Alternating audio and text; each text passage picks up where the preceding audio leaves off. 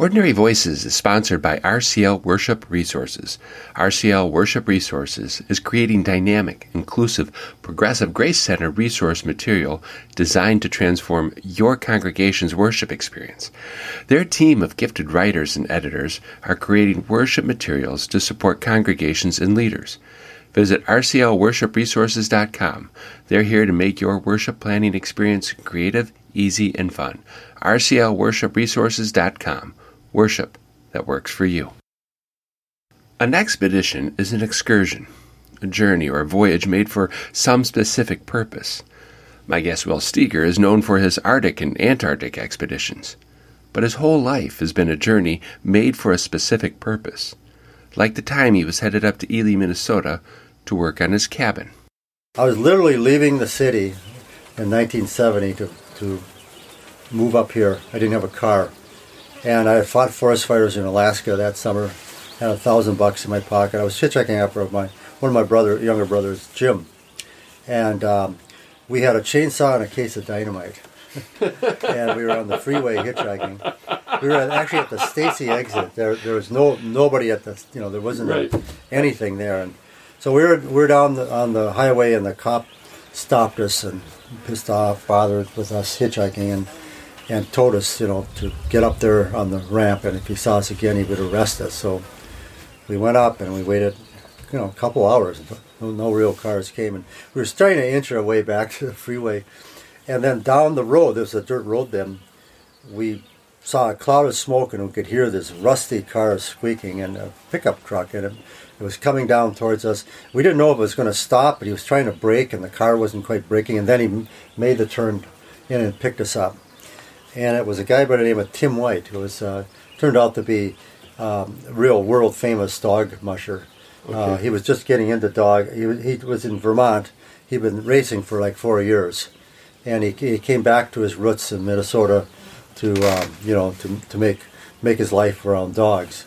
So Tim, on the way up, uh, uh, all the way up, I had a zillion questions about dogs. Two guys walking down the highway with a thousand dollars cash, a case of dynamite, and a chainsaw.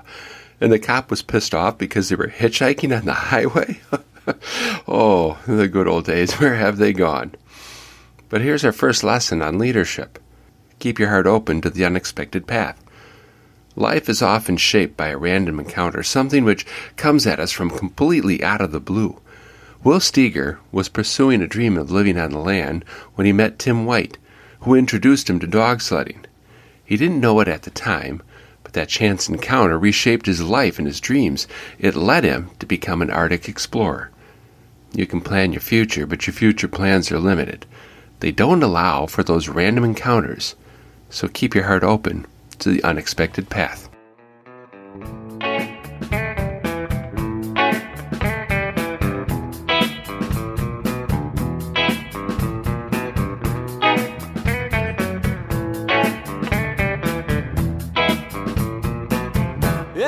Tief in einer Bar, mitten in der Wüste. Lässig stand sie da, die Männer sahen ihre Brüste. Es war tief in einer Bar. This is Ordinary Voices, inviting ordinary people into conversations about life and faith. I'm your host, Eric Ilkin. I created this podcast to help me, a pastor, better understand people and the way they view the world.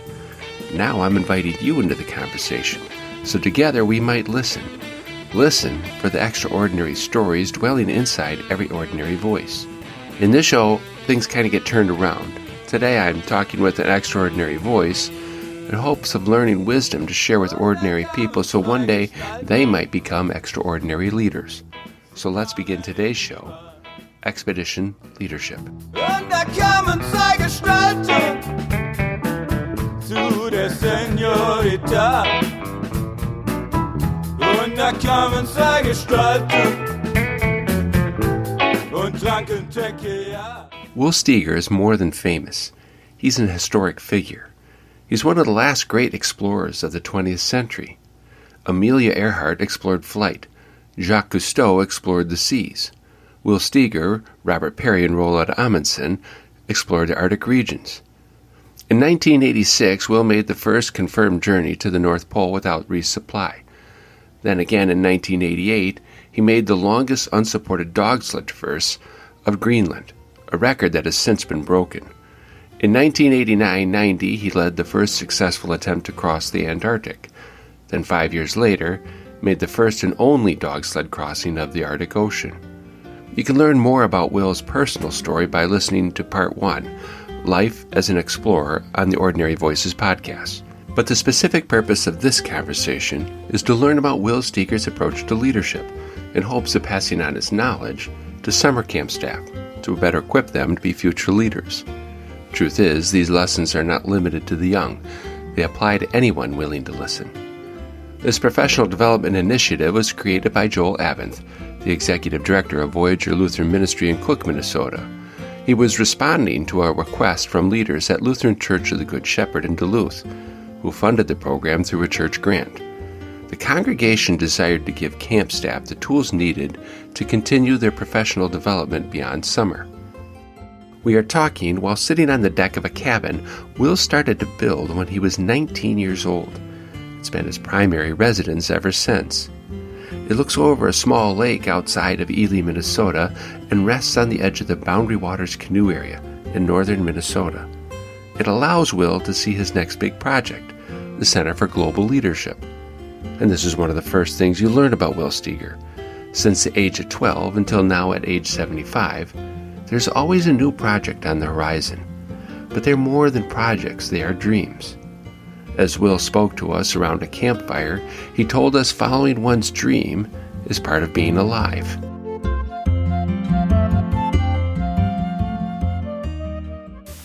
Dreams are very important.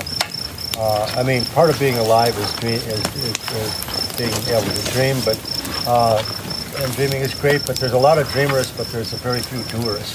Mm. You know, it's the person that has that dream and puts that do it, do it, make it, make it happen it's that process of making it happen. We're talking about looking for the land. You know, I have this intent, and that's what, and that's why people say, "Oh, how do you find this land?" Well, you know, you know, I I, I made a you know a little effort, and I knocked on the door. They said no, and so I just I just kept pulling, coming out, and eventually, you know, things happen like that.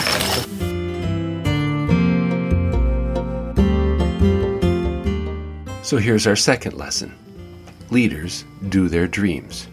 Dreams are part of being alive. If this is true, and I believe it is, Will's observation that everybody dreams, but very few do their dreams, is kind of haunting. It means many people are not living to their fullest potential. Leaders dream so those who are unable to do their dreams can find life, and people are hungry for life. Listening to Will, I realize dreams themselves are expeditions. It took Will 42 years to realize his dream of exploring the Arctic on dog sled. Whether it is a personal dream or a corporate dream, do not get paralyzed by the present circumstances. Be patient and enduring with your dreams. They will give you life. Will made a lifelong friend while working at Outward Bound. Outward Bound is an experiential learning experience which helps people develop character, leadership skills, and service to others by engaging them and unique challenge opportunities. Duncan Starley was an incredible ski instructor. He was a river rafting guide in the Colorado in the summer, and uh, him and I rebonded. He was he was originally from Minneapolis too. It was back when the winters were really cold, and um, and th- both those winters, I, I lived outside in the winter for 12 years. You know, from December right up to April with a little bit in maybe for the holidays. But I, I basically lived in the woods around fire. And uh, so Dunk and I would, you know, what we would talk about is the school we'd do and how we would do it. Right. And um, and we went into a lot of detail and and uh, and we put a lot of thought into it. And then I left Outward Bound, and then he he left at the same year. And I didn't immediately start my school. I kind of bounced around for about a year and a half and then I came back and uh, I called Duncan up, and um, I could see on the by his voice he was a little. Uh, he had, he had a, ch- a, wife and a child, and uh, he was kind of chafing at the bit a little bit. So I said, Dunk, I said, you know, we talked about that school. How about doing the dog sled school? And he thought, and he said, Willie, let's do it. So that was that was the beginning of it. And then Tim leased us out four dogs. Me four dogs. Duncan had her four. So when we did our early courses, we combined our two little teams that first year to do do the courses, and then but then the dogs from there on the dogs. Um, it was a way of uh, livelihood. Livelihood was very important to me all the way through my life of doing what your calling is, but making your living at it, and just doing it as your way of life. And Right. uh, the livelihood is really it's almost the bottom line, I think, for. Uh, It's interesting. You, you know, something you do this a lot. Notice this in your talking. You talk uh, kind of in religious terms about your your Yeah. your life. It's it's a vocation. Yeah, It's yeah. a calling. Yeah. Uh, I just find that. I mean, that fascinating. I mean, it doesn't like I, you. I tread on it lightly, but, but, but, uh, Right. but like like in our our circles, you you know, right. you know. But I, I do. It's about. I always talked about doing service. Right. I spent time in a Zen monastery, but was very influ- I was always Zen. I was doing exactly what a Zen monastery is. It- but then the monastery, uh, I really um, it was a very important time for me there, and uh, and that that's where I kind of got the message. I knew about livelihood, but it was real. To do your service, you got to do. your- You got to really. Your, your livelihood could be working in the post office 40 hours, and then you got your free time. Right. Uh, mine was the school in a community and, and teaching. Lesson number three livelihood is everything. Will was told as a child he could do whatever he wanted as long as he paid for it. This lesson has never left him. Although to Will, livelihood is something more than earning money, involves service to others, and is connection to one's sense of vocation or calling. The way you make your living is either part of your calling or is funding your calling. Too often, graduates are given the wrong image. They are told to go look for their dream job as though job and dream are one. When they cannot find their dream job, they abandon their dreams. For Will, the dog sled school was a livelihood which funded his calling to explore uncharted areas. Service to others is another theme Will talks about all the time. To him, it needs to be part of one's livelihood. For decades, Will has been working with at risk youth, bringing them up to Ely to teach them the trades and how to find life in the wilderness.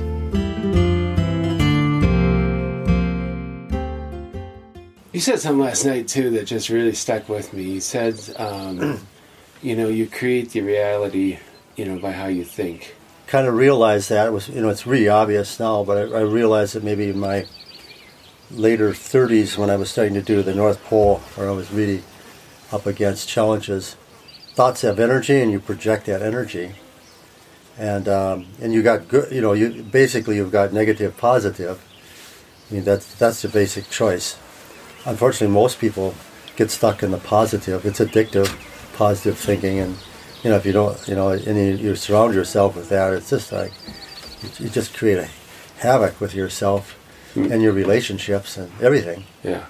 But Me uh, getting ca- caught in negative. yeah, Getting caught in the negative, negative. real obvious. Uh, Yeah. the positive, uh, it isn't like I'm going to project it and move it like that, but it's it's really the way you, who you are, how you Right. how you project yourself, and um, There's something that when I was driving up here yesterday, I was listening to some 2015 talk you were giving, and uh, you were doing a lot. It was there was just a lot of hope and optimism in your voice about working with government, and we were kind of got beyond the fighting between science and. yeah. Is that is that hope and that kind of optimism still there? or- Oh, yeah, yeah. Okay. I mean the government. Um, yeah, I mean th- this is very very typical of what we got right now.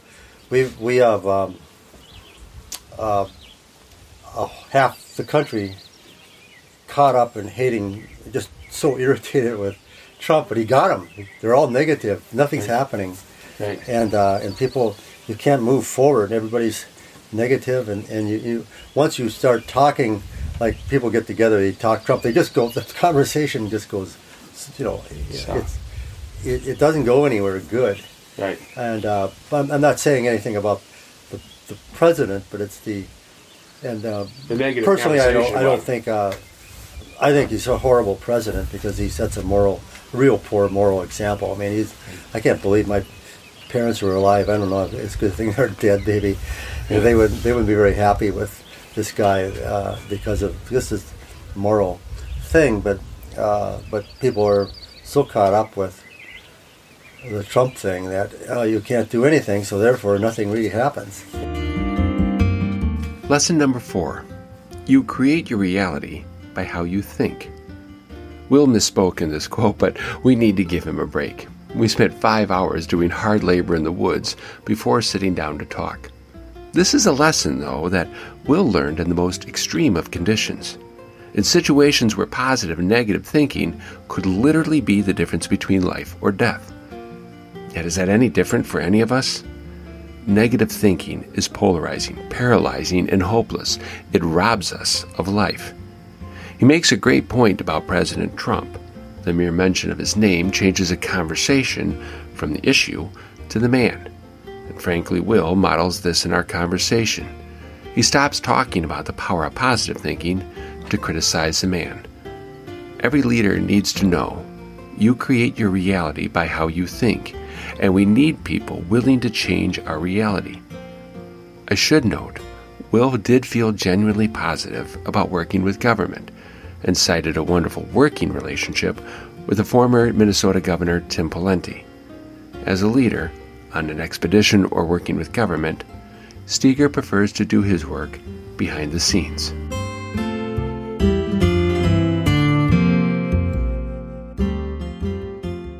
You know, a leader is always uh, like expeditions and that. You know, when the food's served, you're in the back of the line all the time.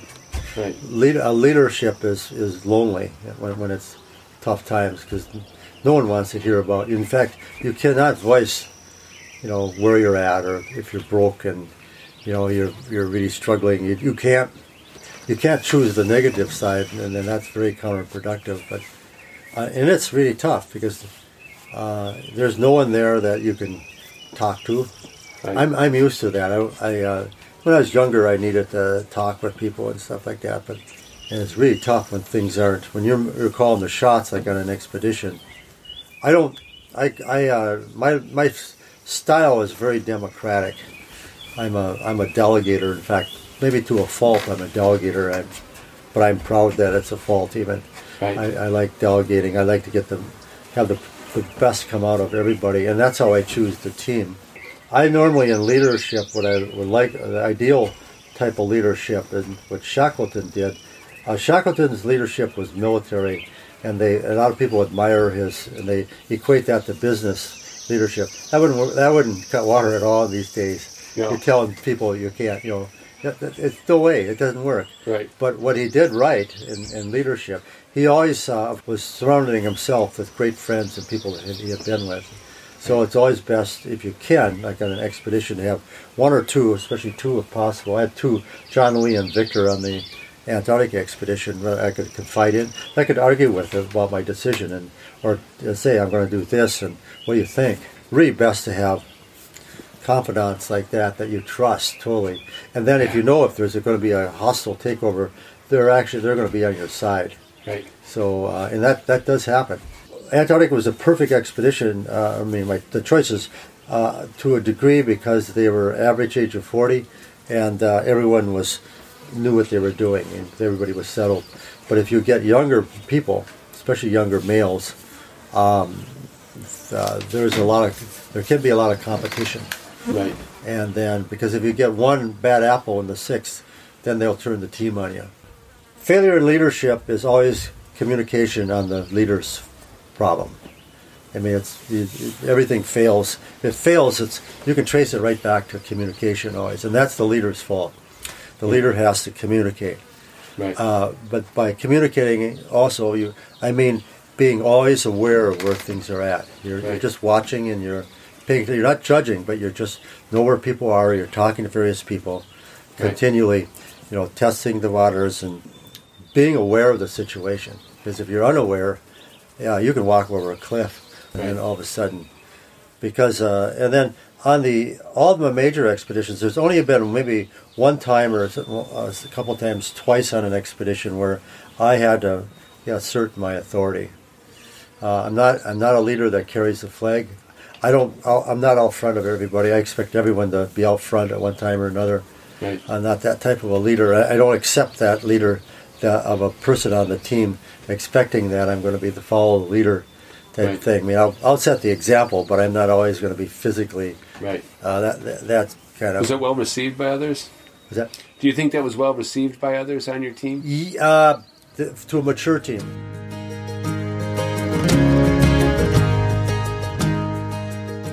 Lesson number five leadership is servant leadership. Too often, people equate leadership with power the power to make decisions and determine the direction, the power to make other people listen to you. Organizations and expeditions are undone by power struggles. Funny, nowhere is this more true than in the church.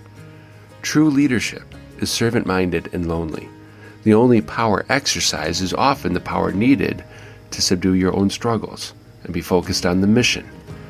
The leadership style Will describes sounds a lot like a camp counselor. Matter of fact, I truly believe people who use the skills they learned as a camp counselor to lead will be effective and respected leaders.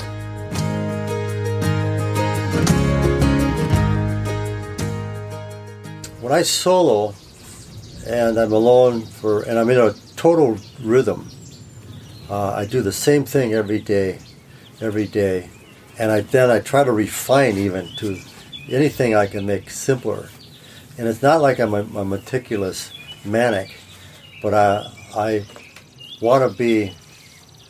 I want to free my mind so I don't have to think about anything, and I love living in that rhythm where it's just it's just the same thing every day, every day, and uh, so I really free my mind, and and uh, what happens, I think, is it's sensitivity.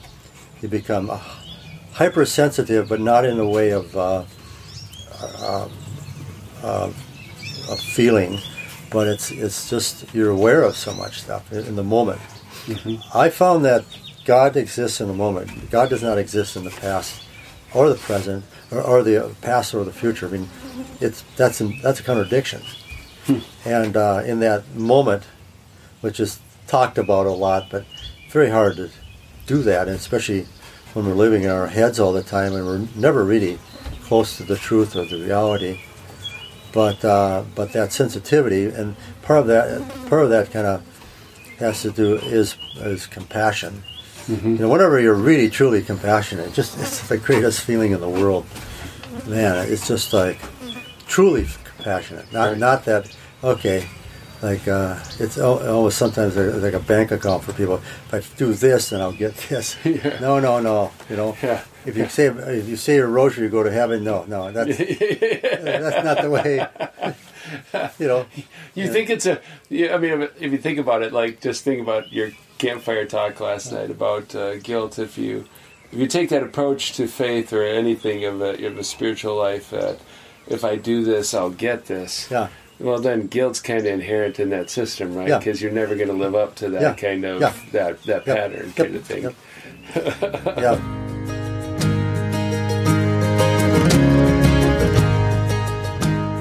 Lesson number six spiritual health is key to leadership. Will describes a routine which helps him simplify life and become more aware. This routine creates a rhythm of life which draws him out to be hypersensitive to the presence of God. When we spoke, Will had just returned from a Canadian solo trip. He described this trip as a spiritual necessity for leading. Again, my mind turns to summer camp staff. One of the things which makes summer camp so powerful for staff is the routine of spirituality. Staff take time to pray, to sing, to worship. The rhythm of it helps them become hypersensitive to the presence of God. When summer ends, the routine ends, and they often feel lost. They express this void as missing camp when, in truth, a large part is missing the spiritual routine. We are genetically wired to be spiritual people. Healthy leaders are spiritually grounded and compassionate. The night before, while talking around the campfire, Will told the summer camp staff it was important they learn to adapt to an unknown future. When I asked him about it, he talked about how he aspires to an unknown future.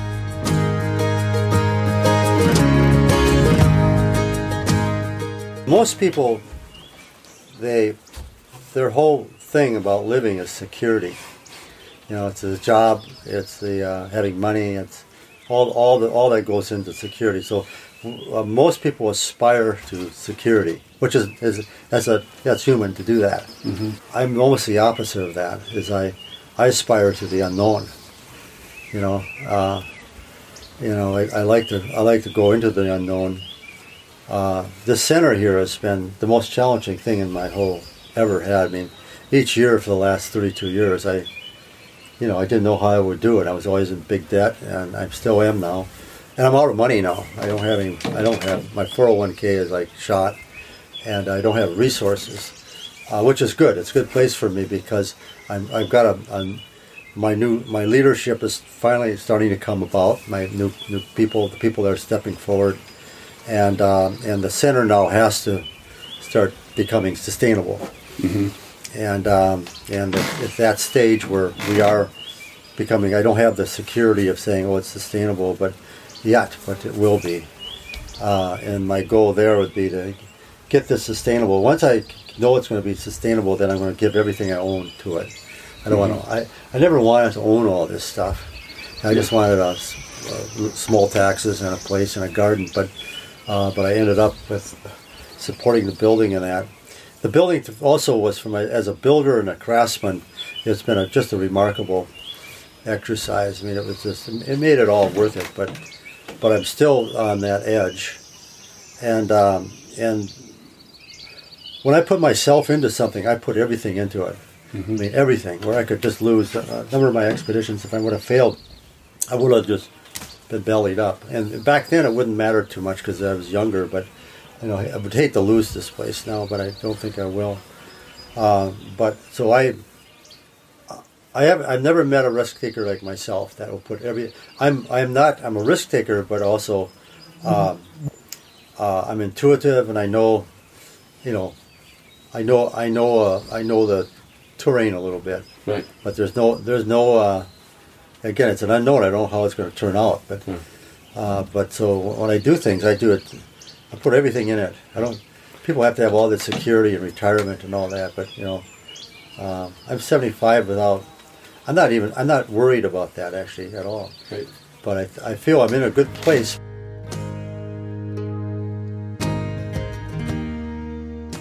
Lesson number seven leaders need to aspire to an unknown future. We are taught to strive for security, but security is dangerous. Security leads to complacency. Complacency robs people and organizations of life without realizing it. The healthiest congregations I know take risks. Once they reach a point of security, they find a new risk. The risk keeps people engaged with the mission. It's important to note they don't take risk for risk's sake, but in full awareness, a mission is never fully realized. The risk is always tied to the mission. Here I invite Joel Avent to ask a question of Will.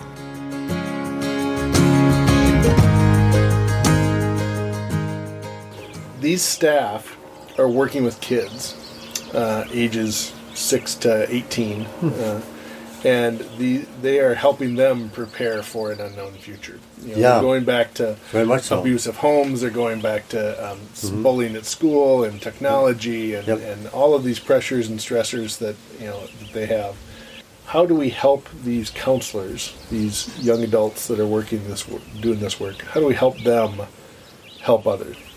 I was re- I'm really impressed with your staff. I'm kind of jealous. that's a, that's a group of uh, residents that I want to have South Africa, Norway. That's good to hear. I mean, it's just like, oh sure my gosh, it was just I was so impressed with them, and there, there's so much goodness in these young people.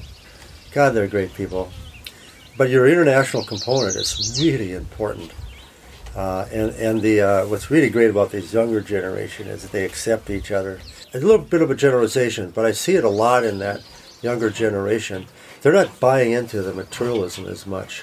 Materialism is really the bad evil. Uh, materialism is almost anti-God because when you're into materialistic, you're outside of yourself, seeking for something that you'll never find a satisfaction, and you only want more, and it makes you really uh, not not such a pleasant person sometimes living a little more simpler life, or at least uh, aspiring to that simplicity, because uh, I I think that's a very important thing for young people. And a lot of the people I, uh, through Climate Gen, we work with, we work with a lot of youth.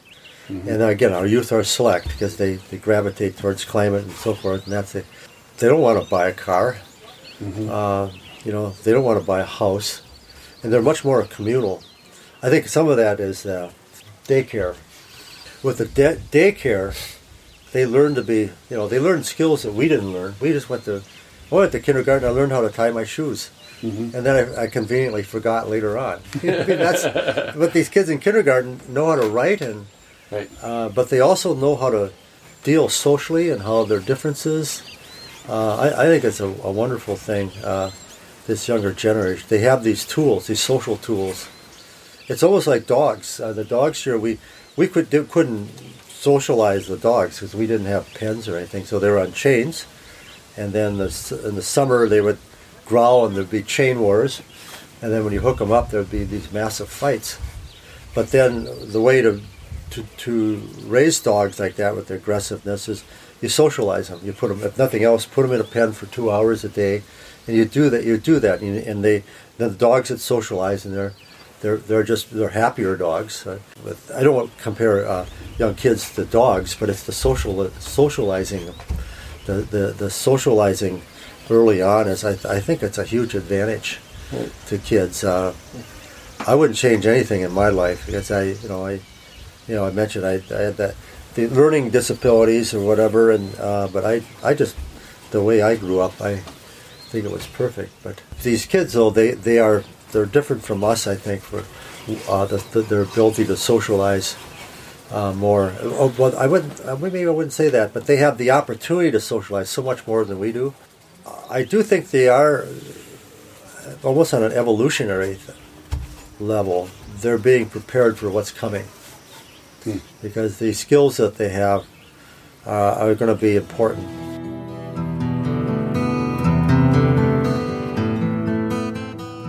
Lesson number eight do not neglect the power of community. Will is the first baby boomer I've ever heard speak positively about how millennials have been raised. And he's right on the money. Daycare kids are being schooled in how to build and maintain a sense of community. Unlike growing up in a large family, they are taught to problem solve, share, and play with other children by people trained in how to teach these skills. It is part trial and error and part hands on intervention. I thought Will's comparison to training dogs completely fitting. In my leadership experience, staff who are restricted and isolated or who isolate themselves tend to experience more conflict. Yet when socialized, they work together. Humans, like dogs, are social creatures. Effective leaders build a sense of community and understand its value.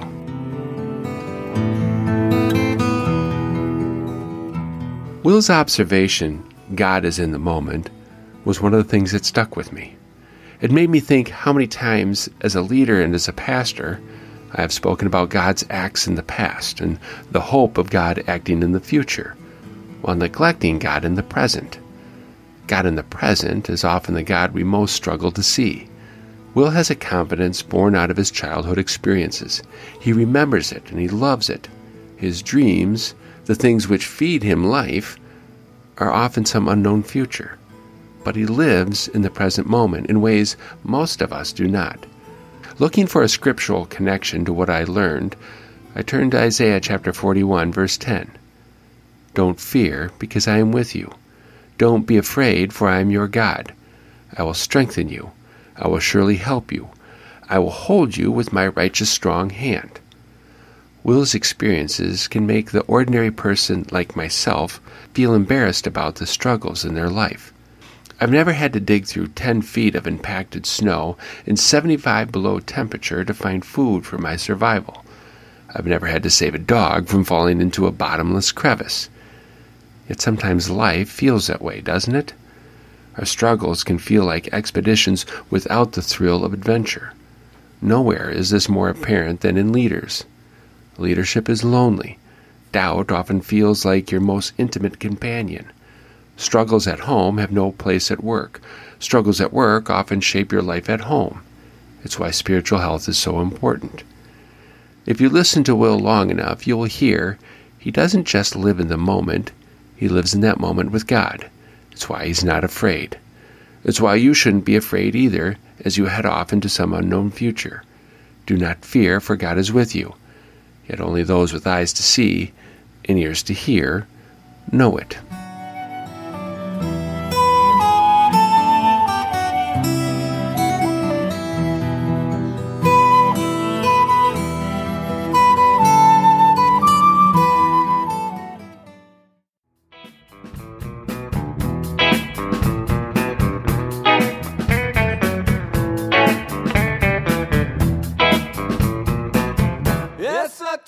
That is our show. I want to thank Will for sharing, Joel for inviting me into the conversation, Lutheran Church of the Good Shepherd in Duluth for their support. I want to thank you for listening. I hope you enjoyed the conversation and learned a little something about leadership. Check out the website, ordinaryvoices.org, to follow along. Remember my big three subscribe, recommend, and let me know what you feel. This is a listener supported show, so if you enjoy it, please consider financially supporting it by clicking the donate button on the website, ordinaryvoices.org. I encourage you also to check out rclworshipresources.com, where worship planning is made fun and easy. On behalf of all Ordinary Voices, thanks for listening, and I look forward to our next conversation.